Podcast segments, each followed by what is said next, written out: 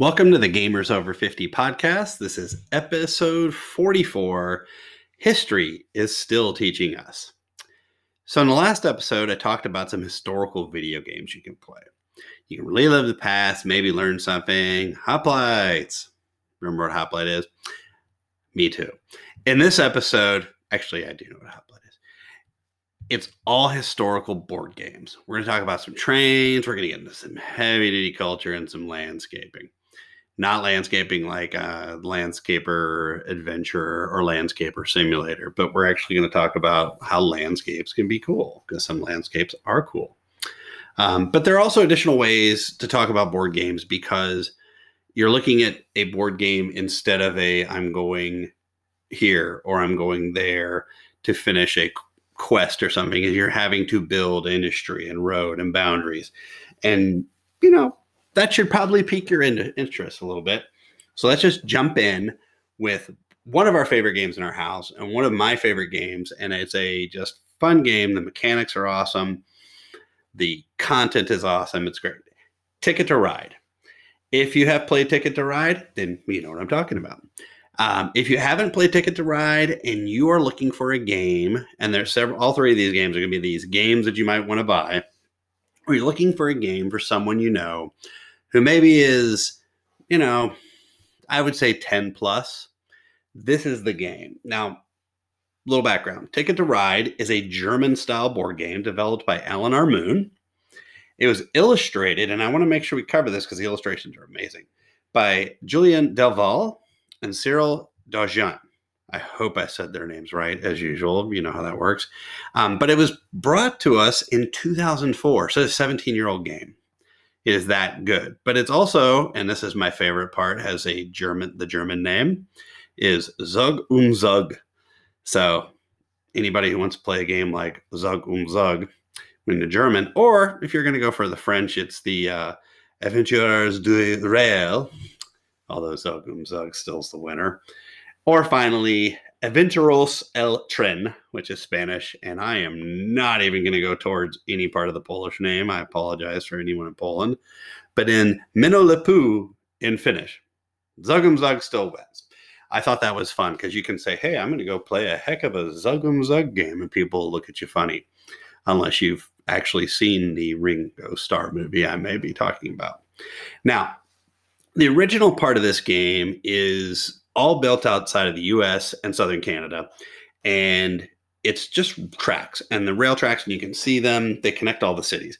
And, you know, they cover Northwest, Seattle, south to Phoenix, Miami, all the way up to Boston. I sound like a, uh, well, either a Johnny Cash or a Steve Miller song right there. But it, it's so cool because these, you know, each one of these cities, and you can go to all sorts of cities across the U.S. and southern Canada, but they're connected through tracks, and it's up to six or down to sometimes one in between cities, and you know, East Coast fits that way. Um, but the the winner is not just the person who has the longest railroad, but also the person who builds the most routes. And we'll get a little bit more into the the base, you know, the gameplay of it all uh, because the routes part of this game is what makes it so much fun because of how you have to pull this together. Now, this game has won a lot of awards. It's sold a lot of games, and it's just a really fun game because we're going to talk about some of the versions first. So, original base games, the US. We had Ticket to Ride the 10th anniversary, which has, you know, you know, everything is always a 10th anniversary. I think you get the metal box, even though isn't the 10th anniversary like I don't know, five is wood, and maybe 10 is metal, 10 box or something like that. Um, but it does have, you know, in the 10th anniversary, has an expansion that's included. You have a 15th anniversary, it's built into it, and that's at the US level. Then you have the Europe side. And so Europe really takes place in where else but Europe. You have the Mark, and I'm probably saying this wrong, Märklin, which is based off of Germany. And, you know, it's basically the German version of it. You have the Nordic countries, which also includes a little bit of Russia and Estonia. And then you have again another Germany. So Zug um Zug Deutschland. Ticket to ride Germany. Yeah. So, uh, but that is uh, Mrs. Edashami, my ninth grade German teacher would be so proud of me right now. But that was the German version because again, you know, this is a game that was developed in Germany, but started out U.S., Europe. Germany deserves its version. You know, the, the, the developers built that, but it also had a little bit of Austria in it, and it was available really only in Germany and Austria up until it was released outside. Now they also have an additional part, and this is a really fun one: Rails and Sails, and this was released in 2016, and it's basically standalone, double-sided, and you can use any Ticket to Ride game. One side is a world map, and the other side is the Great Lakes. And what's great about this is it's train pieces and ship pieces. So if you like doing trains, great. If you like doing ships, so again, if you know someone, maybe they got a birthday coming up, Father's Day, Father's Day's coming up uh, in a few days here you can get a game, but then say Christmas comes around, pick up Rails and Sails. And it's a complementary because if you learn to do, you get the train thing. And I'll tell you when we get to the other side of the, some of the games, how many times we probably have played this game is ranging up into the hundreds at this point. But adding in this extra function and, and you know, we'll talk about another game that has a very similar theme. Um, you then also have the first journey, and of course, he has to have an exclusive item in the Target stores or wherever somebody has to have an exclusive item, but created for that. Then you also have the cities collection, which is in New York, London, Amsterdam. If you're a history or a uh, you know a geography kind of buff, and I say history and geography because they both go interchangeable, but you know those are three pretty cool cities, and maybe you're getting ready to take a trip to New York and you want to say, hey, let's take a look at it. Ticket to Ride has a game for you that you can see around the city. Really cool. Same thing with London. Same thing of Amsterdam. Although I hope in Amsterdam you can get off the train and ride your bike around because that's always fun. Then they've got the maps collection. So I'm going to try to do this as quickly but also as succinctly as possible neither are the same. So haha, they're both actually close. But Team Asia, where you have the legendary Asia with mountain routes. So this is where you can have teams of two people. And because of the size of the Asia continent and space around it, you can have that. Uh, India and Switzerland. Yeah, those go together. Although I would like a Spätzle curry one day. I think that'd be pretty good. Hmm. Anywho, but India and Switzerland, and this it, connects you to country to country cards, which is kind of cool. Heart of Africa, you have terrain cards that are built in the heart of Africa. Nederland, which is in no idea where that is. Anyone who wants to think about it, I am going to have a special guest like in five more episodes who'd totally be able to tell me all these things. Um, but this is a has a currency system for tolls, so you can add tolls to this. United Kingdom and Pennsylvania because they are like right next to each other, right? Um, but they do include technology systems and updates to add the stock market system in there.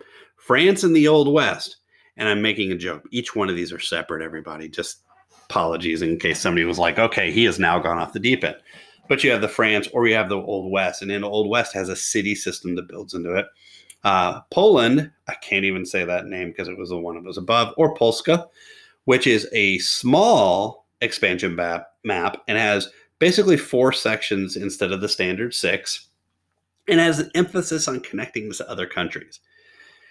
Japan with bullet trains, Italy with ferries kind of works out, especially for someone who loves ferries. Uh, the Washington State ferry system is super cool.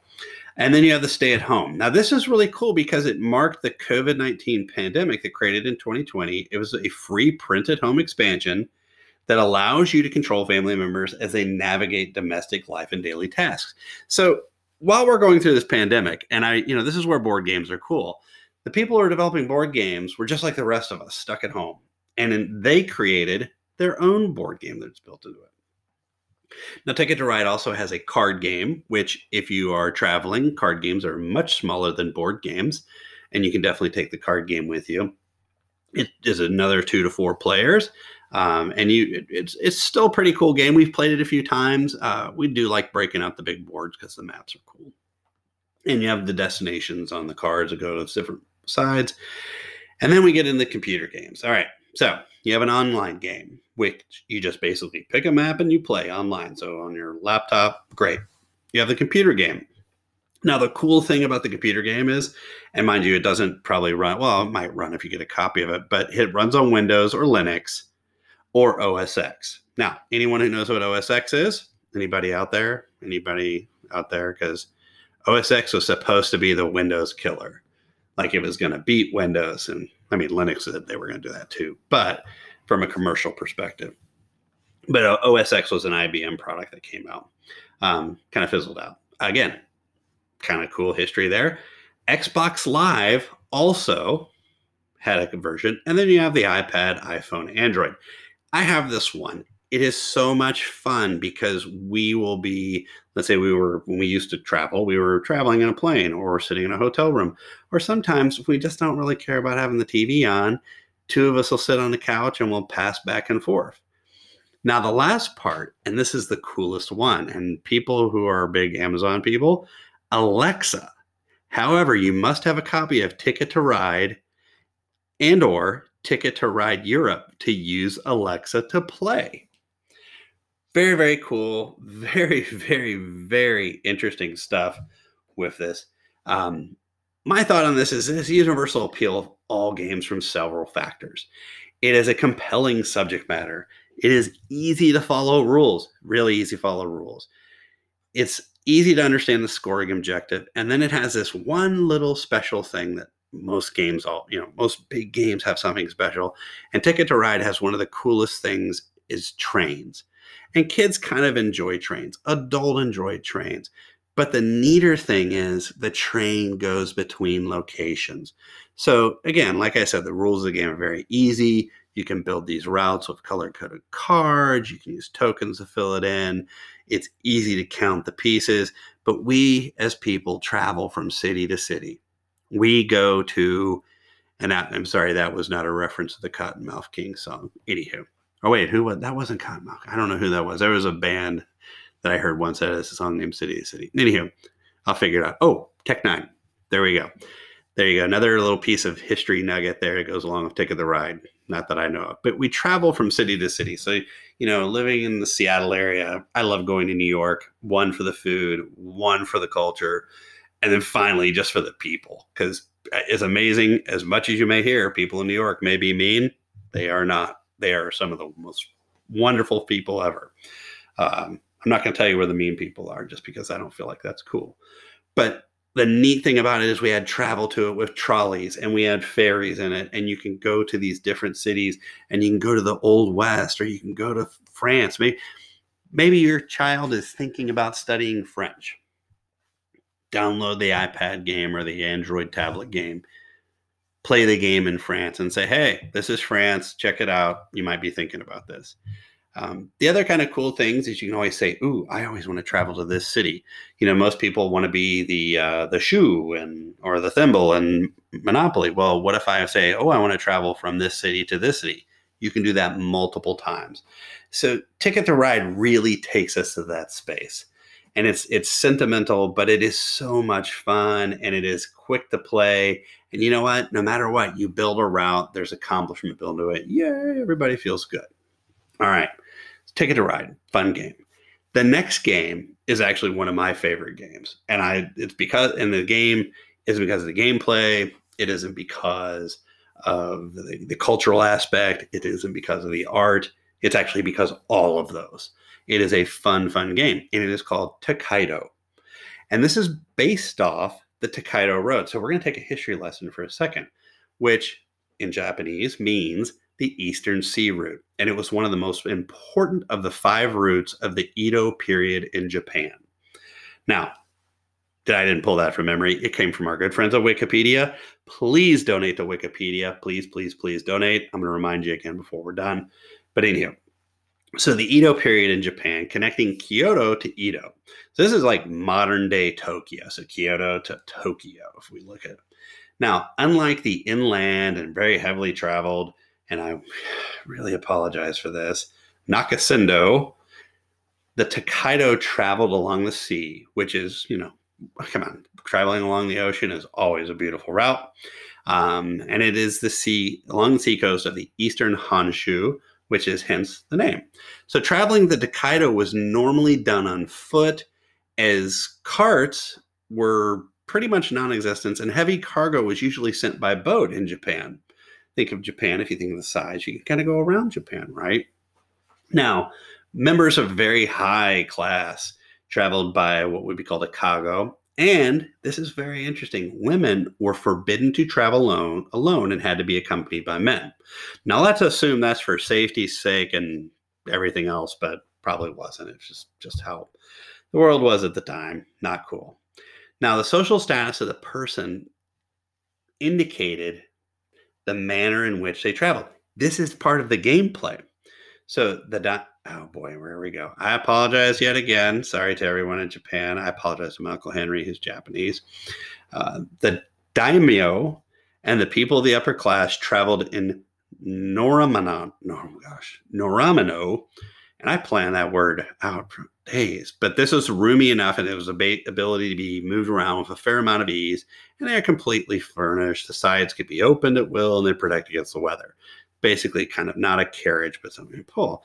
Now, the length of the pole that was connected to these had the rank of the passenger. So, if you have a really tall pole, you're a nobleman or if you have five or six men at each and a person of a lower rank, a shorter pole, only four carriers, you know, prince, royal family, ta-da, anywho.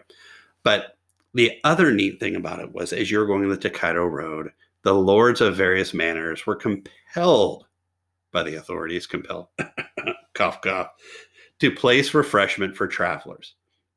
So as people were traveling, they would have refreshment out. Now, one of the most interesting part of this was on the establishments that were between each one of these places and they would have different foods and art and items you might need. So, very kind of neat as you're traveling across this road. Now, it had 53 stations also. So, as you were traveling, might want to do it in 53 days, probably not. You want to do it a little quicker than that. Um, but they had these 53 stations, and sometimes you would rest, and something again, sometimes you would have stables, food, lodging, and different kinds of food too. So just don't think one type of food across. It's not like if you've ever been on the ten, Pennsylvania Turnpike and all there are are um, Arby's or Rax's or Hardee's, which are all the same. Wink, wink. Except for Hardee's because they have those burgers. Anywho, but it was it, you had all these different kinds of foods. Now, what's kind of also neat about this was that until 1613, only Japanese people had traveled on this road. So 1613 AD, which means there are thousands of years people probably traveled on this road. And William Adams and John Saris, accompanied by other folks, traveled the road and they found the road was remarkable. The surface was wonderfully even. Now, think about this. If you've ever driven down a road and there's a crack in the road or there's a bump in the road or something like that.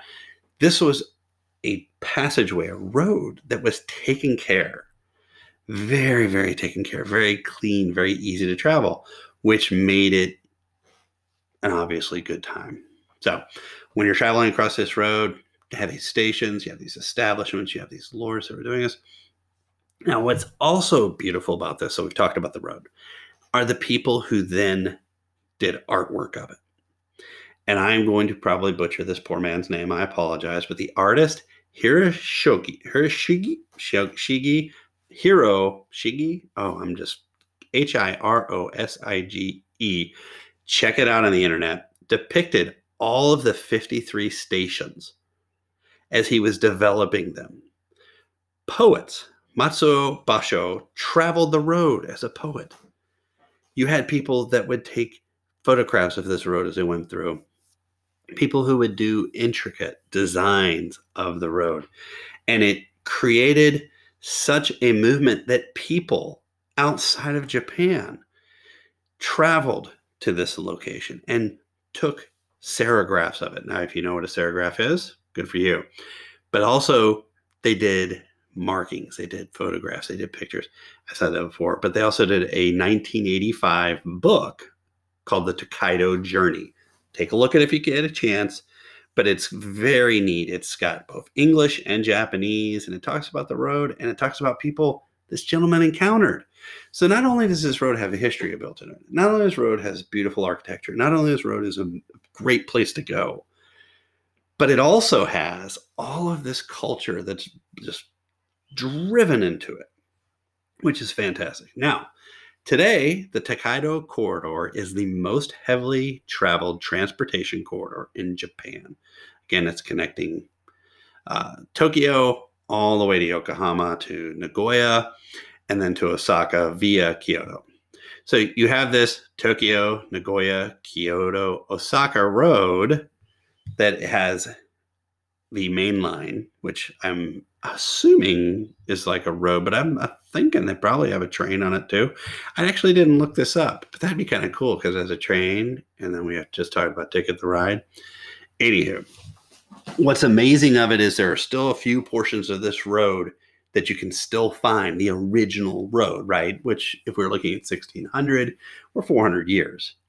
So, looking at that road, now you can still go to that. Now, Tokaido the game was originally released by Sunsoft for the Famicom in July 1986. Now, remember the Famicom, we've talked about this, was one of the predecessors to our Nintendo. So we're looking at the original video game. So this is on a video game long before it was a board game. So it's created for the Famicom. And the great thing about it is you have a firework maker who is traveling to Tokaido to visit his fiance while stopping attacks from rival business people. 2012, FunForge released the Tokaido board game by designer Anton Bauza and artist Xavier, oh boy, Ginifi, I apologize, Xavier Diran. Now, this game, if you see the box, and go please look at a box T O K A I D O, Tokaido. It is beautiful. It is gorgeous. The box is beautiful. And the stuff that's inside, it's even better. So, looking inside that, you know, basically, it is a, and I'm going to steal this from Board Game Geek. Tokaido offers players a peaceful Zen mood in its play. And it really does because in the Tokaido game, when you're zooming down the road, you are just looking at just some uh, beautiful, beautiful artwork. And then the board, it's not one of those where it's rest of the board is white. The rest of the board has some dark space. It's an empty space. It is like you're looking at a piece of art. You could actually take the Tokaido board and put it on the wall, put it in a frame, and people will be like, hey, that's pretty awesome. Check that out. Now, it is just again beautiful, and again, like the original Tokaido Road, you're traveling, you're going to meet people, you're going to eat stuff, you're going to collect items, you're going to see beautiful panoramas, visit templates, and other templates temples, temples, not templates. sorry, and other wild places. But at the end of the day, everyone ends at the same place. So the very first person ends, the very last person ends. It is a linear game. So it is a straight line down, maybe not, it's a little curved line. Really, very cool. Um, but you collect money in it, you spend the money, you acquire points, you acquire items, and those items allow you to get points that are built into it. If you don't want to pick up the board game or you cannot find a copy of the board game, you can also play this on the PC, on the iPad, or on the Android. Now, this is what I think about this game because one, the history is awesome. But I remember seeing Tokaido at the very first PAX show I went to. I'm thinking it's 2014. It could have been 2015, but I'm assuming 2014, 2013. And it struck me as one of the most beautiful and elegant games. And I looked at it and I kept coming back to look at it over like two days. I saw it in different places and I was like, oh my gosh, that is such a cool looking game. And then it was like wow one you're you're going from one land to the other. In most games we kind of go around in a circle or we kind of have this area we finish but it's not a road. We're not taking a journey in a majority of games. Now before i saw ticket to ride there of course right? Um, kidding The ticket to ride is still a journey but this is you're going down and you have this you're doing the same exact journey every single time but you can choose what you do on this journey I like to think of it as living up here in Seattle, in the Seattle area, traveling to, say, San Diego and taking Highway 101 down along the ocean and then taking the Pacific Coast Highway and just seeing all that. Um, but you know seeing this and then seeing that it lacked conflict and included trade and making personal choices and the personal choice is your choice. It's not something if i do this here it's going to hurt me down the road. And yes the mr rogers is all speaking out because every road is great. Every road is perfect. It's just you get a good feeling out of it right? When you're playing this. This game builds perspective in you and it's the kind of game that you can win or you can lose but you get an experience and there are times when I lose this game, but I get all the panoramas. And I'm like, I just saw the panoramas. Or there are other times when I've collected certain items and I'm like, oh boy, I have all my items. Really kind of takes me to hit it. And then the beauty of the board, the culture, the art, the influence, the historical relevance is amazing. And it, you know, it kind of makes me think about uh, the very first time that I was walking down a street in London and I thought, man, how many steps of how many people have walked down the street? And then later on, you know, I, I, saw Michelangelo's David, and I'm thinking, wow, look at this. This is beautiful, and I can look at this, and I can, eh, eh, you know, endure it and see it, and get the example of it, and think, wow, somebody that's lasted that long. Tokaido is in that level. I love this. I like to think of, you know, like uh, when I saw the Constitution of the United States the very first time, you know, like in the big cage in it, or this giant, not cage, but the glass things, just like in that Nicolas Cage movie, Get in the Cage movie. You know, I've also thought of it as like when I see a hummingbird or a deer or a salmon somewhere up here. And even when I first saw my daughter the first time, it is a beautiful game. You know, when I saw my daughter Brooke for the very first time, I was like, wow, amazing. Tokaido isn't up to the level of her, but it is a really awesome, awesome game. It's beautiful you know, and too many of our games are about conquering each other or or winning and beating, and this is the antithesis of the game. It is that zen that flows through it. And again, it's the kind of game you can play a hundred times, and you can play with all sorts of friends. It will make you smile. It is kind of cool and it's beautiful. And somebody make it a panorama. You're like, oh, I love that panorama. You can all enjoy it. It is a wonderful journey down the Tokaido Road. Definitely definitely worth a game at playing at a game at a conference, you know, where you can play it. Games cons are coming back, Orca cons coming back. Definitely an amazing game to play. All right. Our final game on this historical journey. Team's like a journey, right? We've been on trains, we've been on a road. Now let's go to a city. Is and I really hope I say this right, Carcassonne, or C A R C A S S O N E. I mean, if I was going to say it like an American, it'd be like Carcass One. Just kidding. Uh, it's Carcassonne, is I think how we say it. It is a French, and this is an actual city. This game is an actual city. It's a, is a French fortified city in the department of Aude, A U D E, in the region of Occitanie. I hope that's how I said it. It looks like that place where you get the lotion. Occitanie, Occitanie, O C C I T N I O C C I T A N I E. Okay, but it's a prefecture, and it has about fifty thousand people that live there. It isn't a real live city, and it's inhabited since the Neolithic age. Um, and Carcassonne is on located on the plain of Aude between historic trade routes. So this is something that links the Atlantic to the Mediterranean Sea and the Massif Central to the Pyrenees yeah, I can spell. I can say Pyrenees, but I have trouble saying the Occitanie. Yeah, Occitane. Occitana. Oh man, I'm. I've got to go to France now. I got. Anybody wants to sponsor that? I'm all in. Um, anywho, but it is what's really kind of neat about it is it has a strategic importance. So we're going to learn why that why the name, but it's a strategic importance because it was recognized by the Romans who occupied this location until you know the demise of the Western Roman Empire. Thank you, Wikipedia. It makes me sound way too smart. Um, but in the fifth century, it was taken by the Visigoths. So remember, uh, if you see the movie Gladiator, the guys, those guys are they're fighting in the beginning of the movie. Well, they f- eventually beat the daylights out of the Romans and kicked them out. Um, but yeah, one of my favorite Far Sides it has like Goths, Visigoths, Romans, Mitch. So love that one. But uh, you know, in the basically in the fifth century, founded this. So within three cities, it basically came under Islamic rule. So see, now we've gone from Romans to Visigoth to Islamic rule, and then It led to a successive rulers of fortification until the Treaty of the Pyrenees in 1659.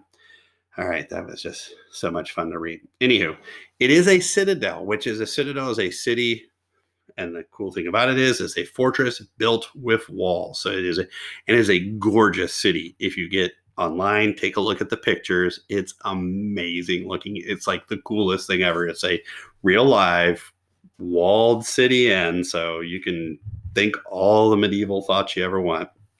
But it is the Cité de Carcassonne is a it's a medieval fortress. So, anyhow, it was added in 1997 to the UNESCO list of World Heritage Sites.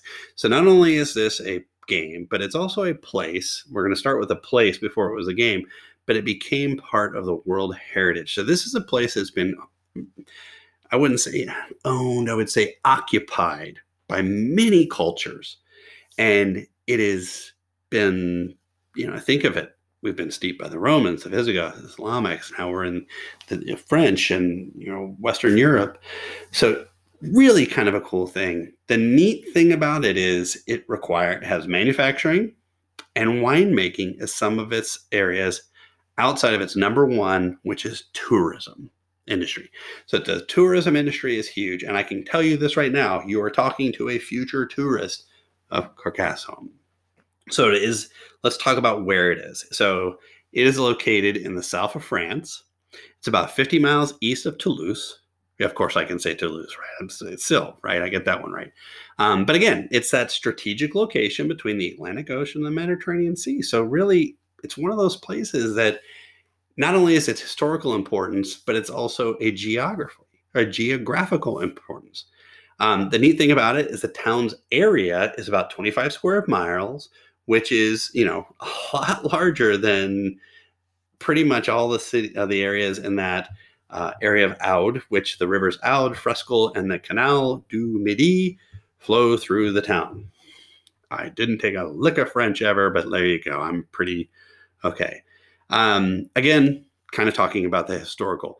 The neat thing about this city was it was a fortress that started and was the original, they think that's the original space of hoarding in time of siege. So they had wooden platforms, and the walls could be fitted to the upper walls of the fortress. You know, the square holes where you see people shooting the bows and arrows, and they're dropping, you know, rocks.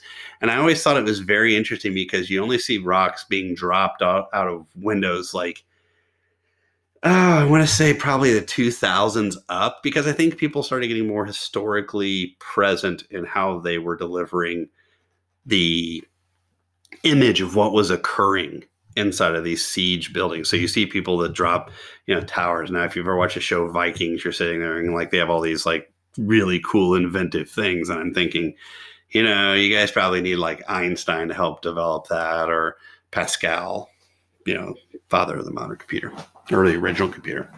Um, but you know, not modern computer, original computer. But this is a space where you you know can shoot out the windows, you can throw rocks on people. Probably at some point, you know, got to the point where maybe threw oil on people, but really, who had an oil well in the middle of their siege fortress? You could bring a lot of rocks in and then drop them all on the people after you win. You bring all the rocks back in, and put them in a pile, and there you go. Um, but you could hoard in there and you could live in there. So you bring your crops in and you bring your animals in, and you know, you have thousands of chickens or hundreds of chickens, you make eggs. There you go, you're covered.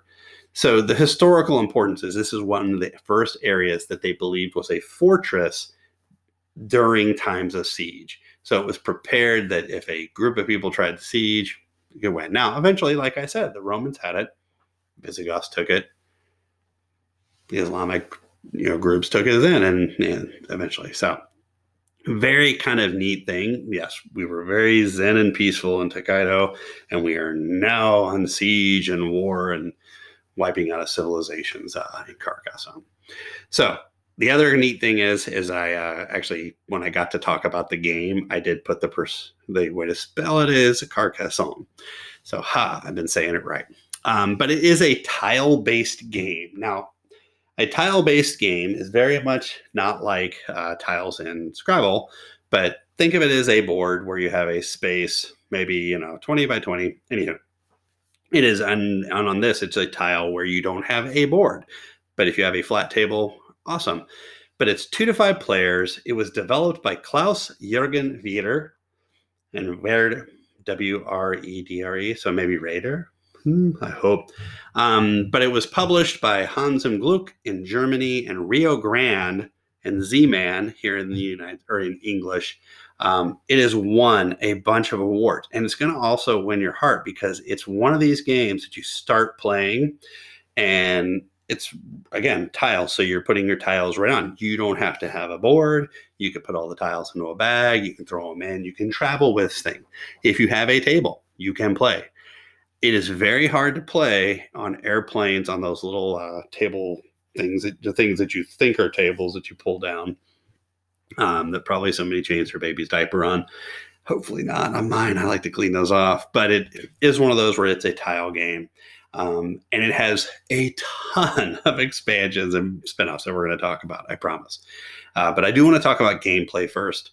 So, oh, before I go into gameplay, I also want to talk about the artwork because the artwork is very Western European. It is very, if you're playing this game, when you look at it, you're going to be like, oh, the as a uh, as an I don't want to say nursery rhyme, but some of I have older books. I love to collect older books of uh, that I read as a child, and I have one of these great storybooks and like Grimm fairy tale. The, the, the illustrations are very European. They look, you know, kind of uh, they have a they have a look about them, and I, I guess I'm just going to say European. I'm not a good enough art history person. That would be my sister, who won an won an award this year in art, art history teaching, teaching more than history, but she would uh, be able to explain it. But it is very uh, European looking.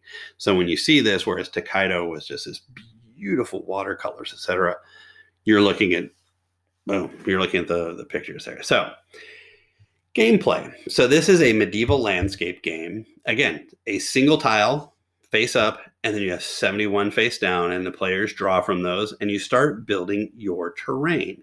Now, that terrain could be a road, that could be a cornfield, that could be part of a city, and you're trying to build those roads to connect to another road, or a field connecting to the field, or a city to another city. And so, after you put the first piece down, you may option to put what's called a follower, or a better word than follower, a meeple. I love the meeples. The meeple sounds cool. But you may put that meeple on that tile so you can kind of claim and hold that tile. And you may not use that person to claim any other tiles unless that tile gets claimed and there's some other rules that go with it. What's kind of cool is your opposing players, people you're playing against, may become shared on some of those tiles but you have your meeple on there. So, and there are things that the meeples do depending on the expansion that you also have. Now, the game ends when the last tiles play. So, 72 tiles in, and then you start counting your scores up. And the person with the most points wins. So, it's not only a pretty easy game to set up, a pretty easy game to play, easy game to follow in the rules, easy game to score, but it's also a game that's not that you can play two or three in a row and you're fantastic. And we we've gotten to the point. It says 45 minutes.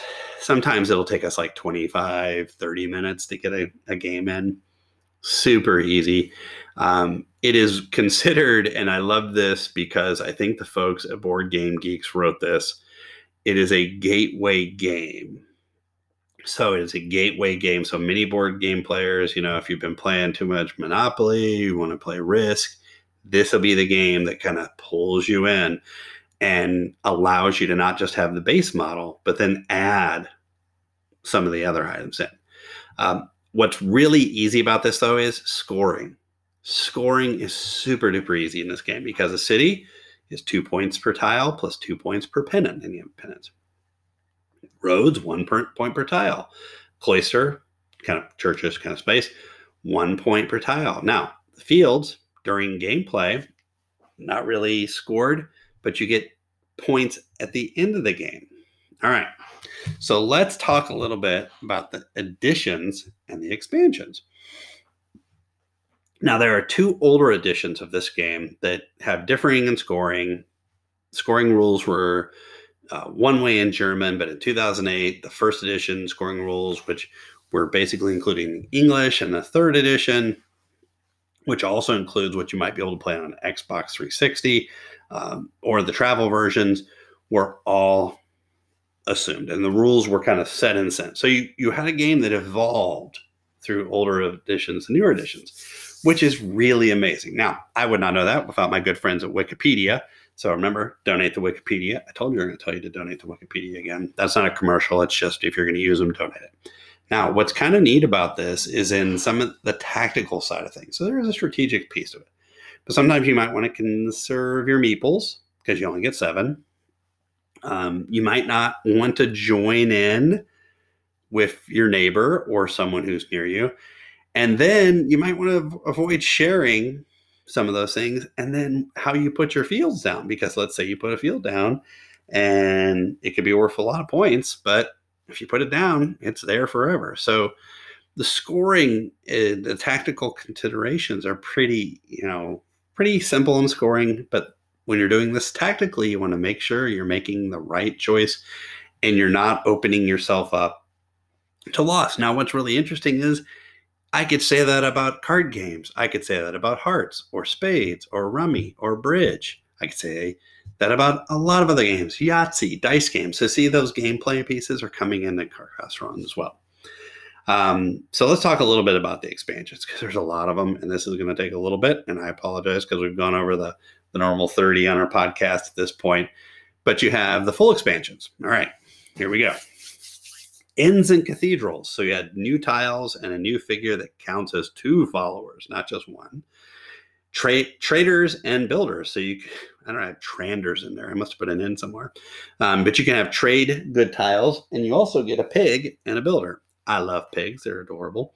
Um, you have the princess and the dragon, which included magic portals, a volcano, and dragon, princess, and fairy tiles. Ooh, that might be fun. Um, my daughter kind of probably would enjoy that one. So she's got a, well, so you know her birthday's in April. Probably think about April.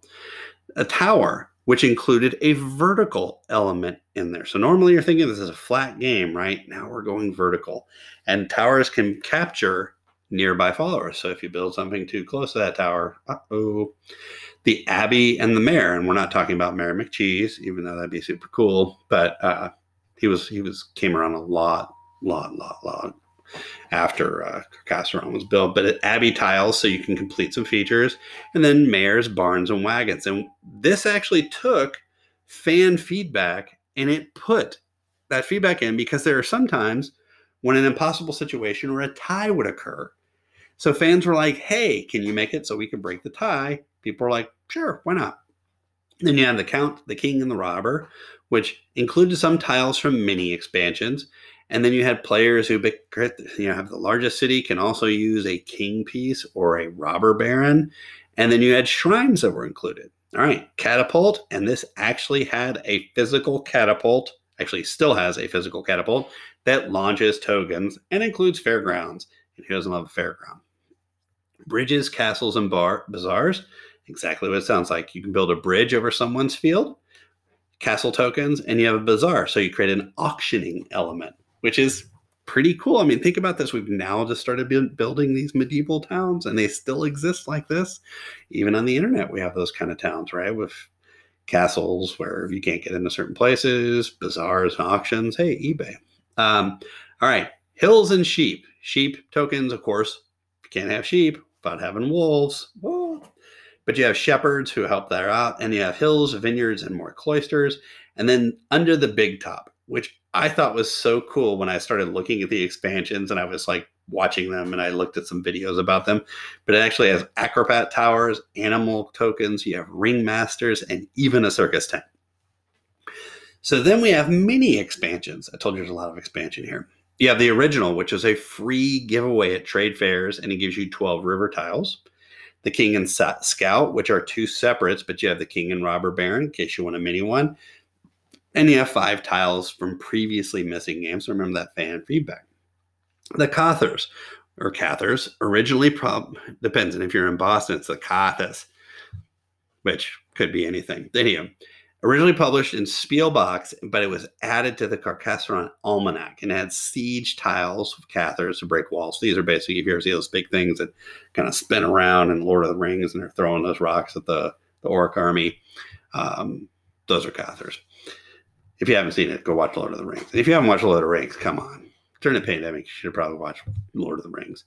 Um, but it also includes monasteries. Now you have the Count of Carcassonne, which in, has an incentive to complete other players' features, which is kind of weird, right? So it makes you work together so that you can get some new mechanics. And then, of course, it has the count. Ah, ah, ah. Wait, not that count, but the count that blocks the incentivizing. So not only do you can you you incentivize to do this, but you have a guy who's stopping to do this.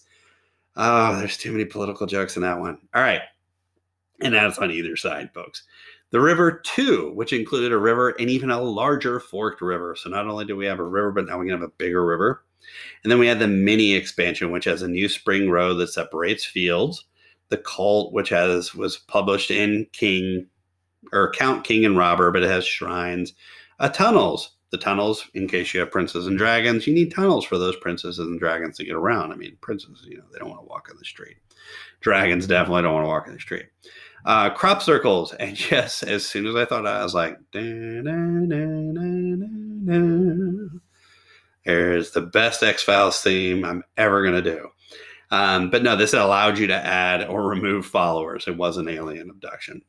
But you do have the plague, which would include plague zones and fleas. Ew, fleas. Gross.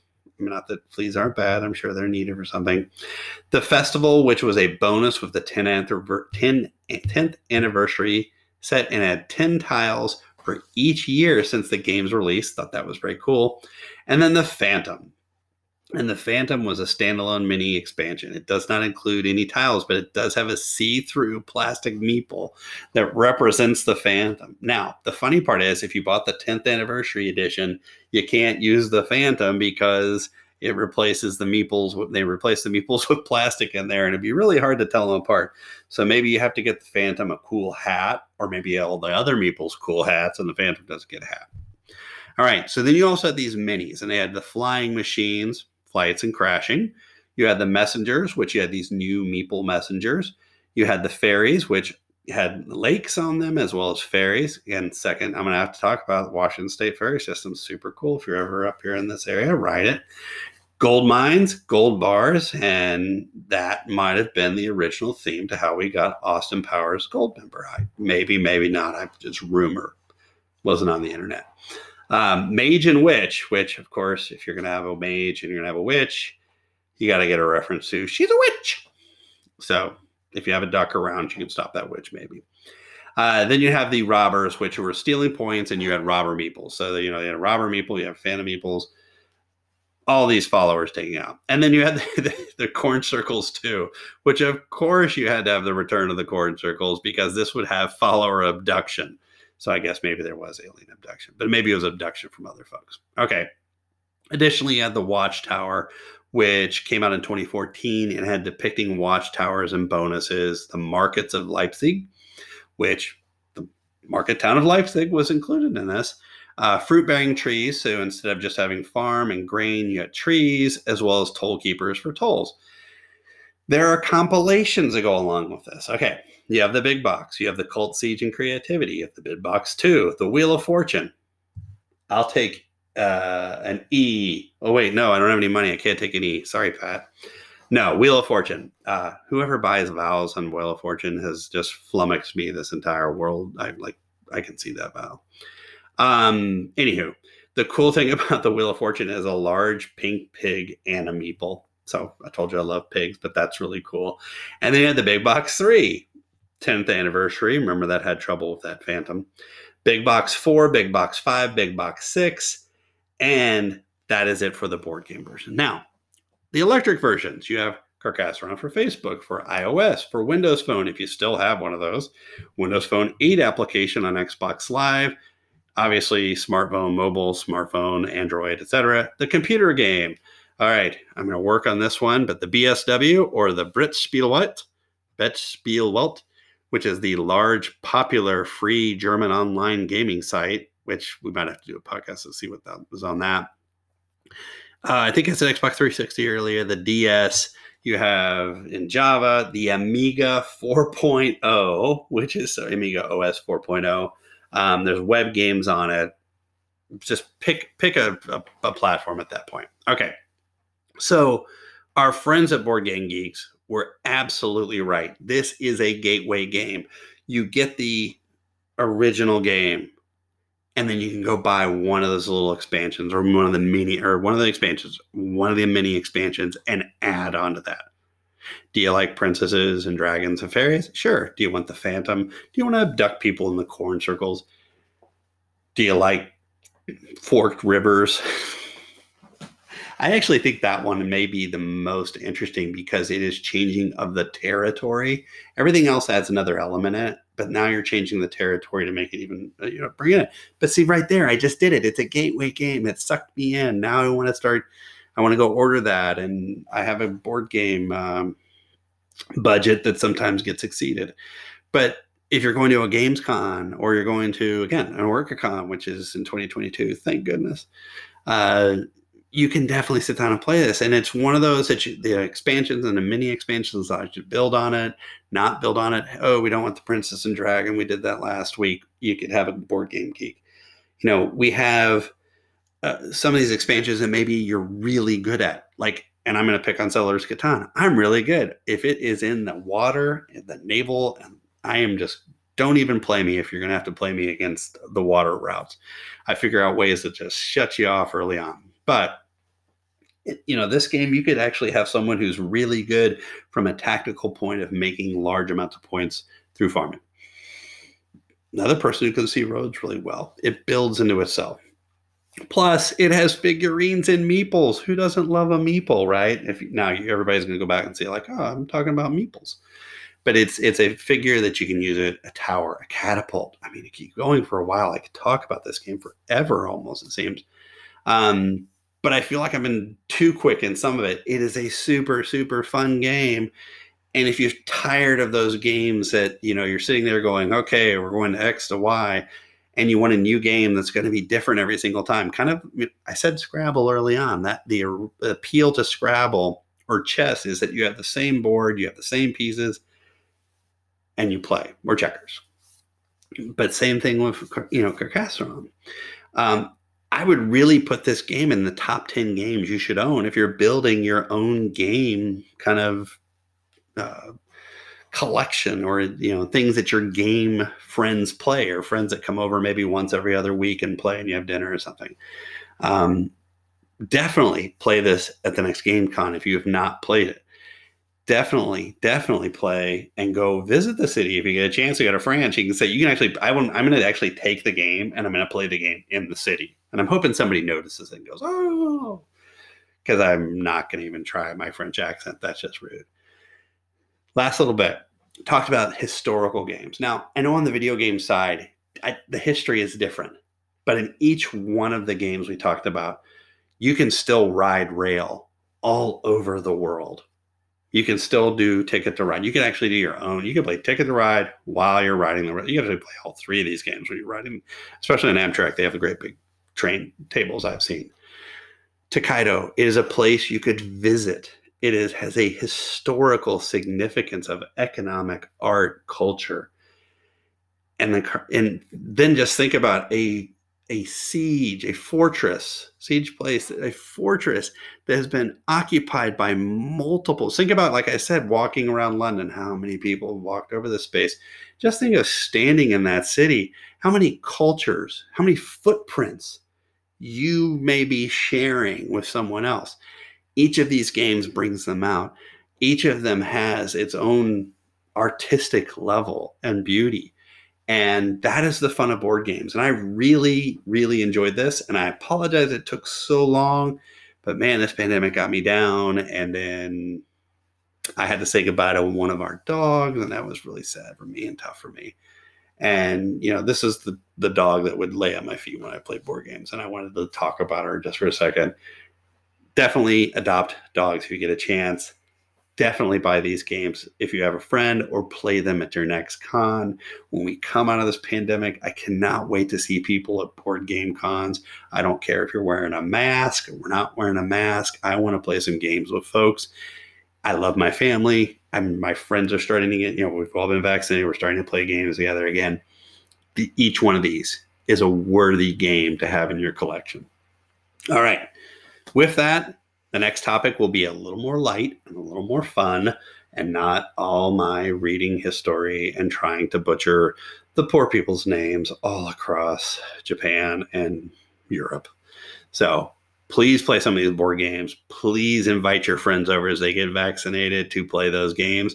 I'm not going to stand on the vaccine. I just want people to be safe. I don't want people to get sick. Definitely start playing some board games again. Um, and again, some of these games you can just carry around in your bag and just sit down at a table, go and play it. Summer's coming, as long as it's not like a windy day. All right. Talk to you soon.